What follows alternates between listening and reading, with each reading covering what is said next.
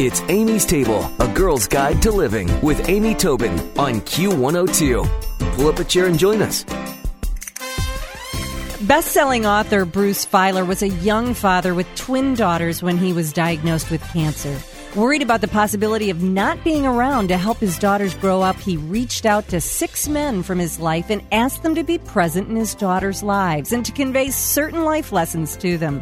He called this group of men the Council of Dads, and he's joining us today on Amy's Table.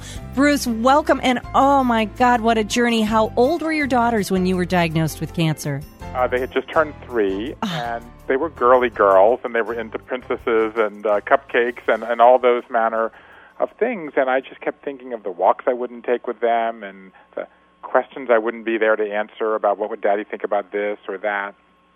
So I had this idea to reach out to these friends, and ended up being six friends from my oldest to my newest friends, and uh, a camp counselor, college roommate, and people like that. And I then sat with them and I said, What's the one? I gave them each an assignment, basically. You be travel dad, you be nature dad, Oh. values dad. And then I said, What's the one piece of advice you would give to my girls? And their answers, as you said, were so moving to me, I decided to write this book, The Council of Dads, so I could have this wisdom in one place, both for my girls and then for anybody who might like to come along. Well, I, I have so many questions for you. The first is when you were diagnosed, you were juggling several roles, obviously dad, husband, person who's been diagnosed with cancer, you know, person facing their own mortality. How was that? How did you, was your first reaction for your daughters or It really did, was. I think that what happened to me is, is I have to say, I sort of melted away. I mean, I had been, look, I had lived a full life. I had written uh, uh, eight books at Yeah. the time. I uh, been to 60 countries. Walking the Bible, Abraham, uh, were um, popular books, and to me, I created a sort of, I don't know, wrestling death cage match, if you will, between my daughters and the cancer. Use them as fuel to fight the cancer, fight the cancer for them. And I think that what's interesting is though this idea of creating a council of dads came out of a moment of fear. Now, two years later, I'm cancer free. I'm doing quite well. But the council has become an even bigger part of our life because I think at its heart, this isn't really about illness or even about fatherhood. It's about friendship, a way of getting your friends intimately involved in your family's life. Because, you know, we have our work these days, we have our family, but somehow friends get pushed aside. And this is sort of a bridge to say, I want my friends involved in my kids' lives, which is the most important thing in my life. Yeah, absolutely. Well, how did you select these particular six men? Was it their character traits? Was it the closeness of a friendship that you had? The answer to that is yes, in a word. Uh, a combination of things. When, when I first had the idea, I didn't want to tell my wife. I thought we should focus on the positive. But then I broke down the next day. I told her, and she loved the idea, but she quickly started rejecting my nominees. Uh, she said, "Well, you know, I like him, but I would never ask him for advice." So, starting a council of dads was a very efficient way to find out what my wife really thought. Of my friends. I bet. so we ended up with a set of rules: no family, only friends. We figured our family would already be there. Then um, only men. We were looking for male voices to fill the dad space yeah. and then intimacy over longevity. Maybe some of my newer friends might better capture the dad I wanted to be. But as you said, there was some close friends in the end, and then some people who were who filled kind of a certain part. Like, oh, we needed someone to talk about nature, or we needed someone. I love to travel, so here's someone to teach them about travel. Here's someone who ha- who can teach them how to dream.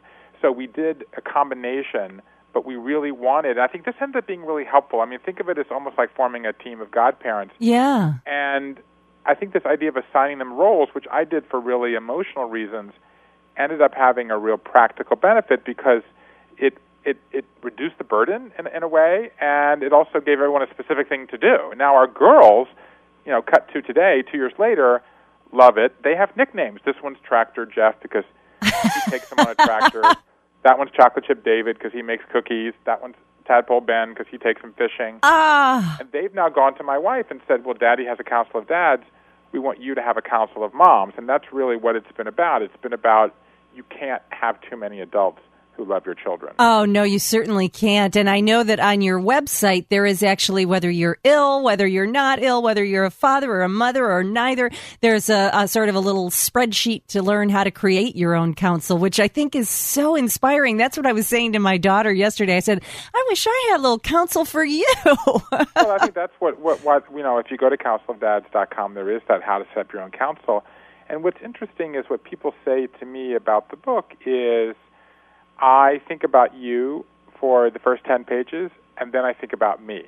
Who's in my council? What's who's my long lost yeah. friend I haven't reached out to? What advice would I give to my kids? What how can I use this to get close to my parent who may be a dead parent that you that you still long to have contact with? And what's interesting is I'm hearing I'm seeing single moms do this, especially if they're estranged from the husband. Yeah. They want male figures. I'm seeing parents of teenagers starting councils of moms and dads because teenagers need to separate and they want trusted friends around.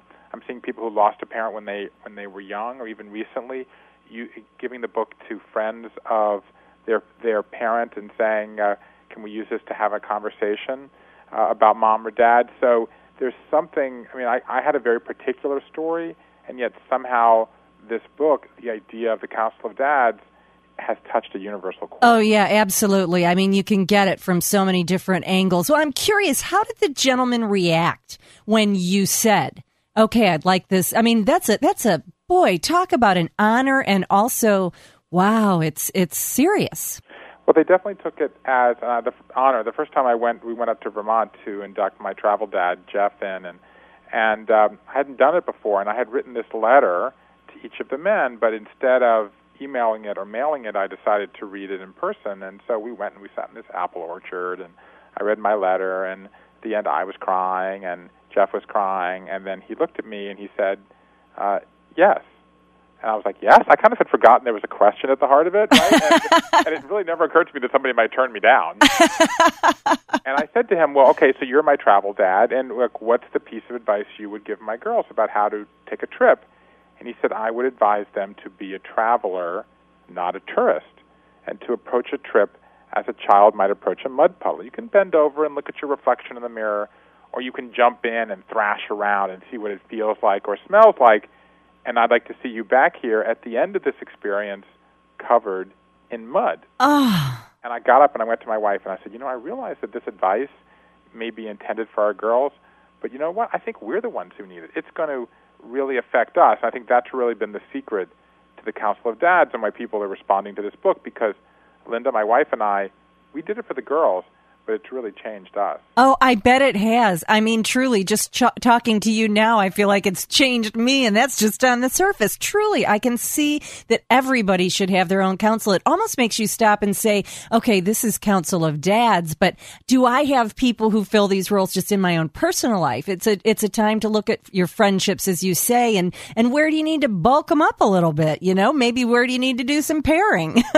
we don't. Um, you know, what's interesting, we don't it, it, when you actually stop and think about it, friends are not exactly honored in this culture. I mean, we've got Father's Day, we've got Mother's Days, we've got birthdays, we've got Secretary's Days. You know, we've got Memorial Day, we've got right. Labor Day, but there ain't no Friends Day. I mean, there isn't really a, a day where we celebrate our friendships or an occasion. And and and I have to say, on just at the simplest level, sitting down with your closest friends and telling them what they mean to you, it's an incredibly rare and powerful experience. And it, we just never do it. But when you do, and I think Linda joked that these conversations when I asked men to be in the Council of Dads were like six different marriage proposals. I sort of friend married each other. um, and I have to say, we're really feeling. I mean, I'm by the way, I'm seven for seven. I got six men in my council of dads and my wife. So I'm there. You go. Proposals. well, let me. Elizabeth Taylor doesn't do as good. That's right. That's right. See, you're having all kinds of successes from this. Well, one of obviously the lessons of all of this is the depth of the friendship and honoring friendships. And based on your experiences over the last couple of years, what suggestions do you have for us to be a better friend? Um, number one, sit down and tell your friends what they mean to them. Number two, um, I, I, I, give your friend a role. I mean, I think that invite your friend into your life. If you if you're a parent, and obviously everyone's not a parent, or there, there's something about I want you to do this for my child because you you can't segregate uh, the friendships from your daily life. I think that's one of the reasons that friends keep getting pushed aside is okay, I got my work, I got my family, and then I got to take care of the garden, and I got to run the errands, and oh, by the way, there's an hour. Can you meet me here? I mean, in between things. So if you figure out a way to bring your friends into what you really enjoy, either your work or your family, or uh, I think that's a that's another um, valuable tip. And then I would say another tip um, would be to uh, gosh, how to say this? Kind of break away from create separate time. So break away from the natural rhythms of life. And one of the things I took from my experience, I was on uh, crutches for a year and a half, is the value of walking slowly. So I think doing something that's out of the ordinary, taking a trip, walking, uh, taking a walk, leaving the cell phone and uh, the craziness behind, and creating a separate space for that friendship to exist, even if it's only twice a year right. or or once a month or whatever it might be. That's a way to, to signal that it's really important to me. Well, I've got to tell you, really, truly, your your uh, odyssey with all of this is a gift to everybody who touches it. Again, it's the Council of Dads: My Daughters, My Illness, and the Men Who Could Be Me by Bruce Feiler. And Bruce, it's just amazing. We can send people to your site again. It's councilofdads.com, and we'll put all of that information on amystable.com as well.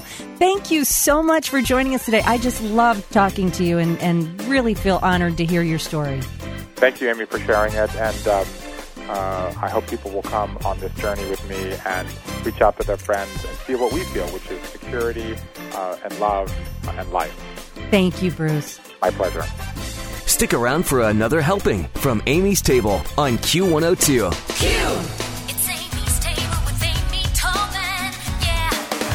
Q102. We all have a lot on our plates work, kids, relationships. And sometimes it can be hard to just catch a breath. When life is go, go, go, it matters where you stay. Hilton's family of brands is team members dedicated to making you feel truly cared for so you can mentally check out before you even check in. Take the break you deserve and book your next stay on Hilton.com. Hilton for the stay.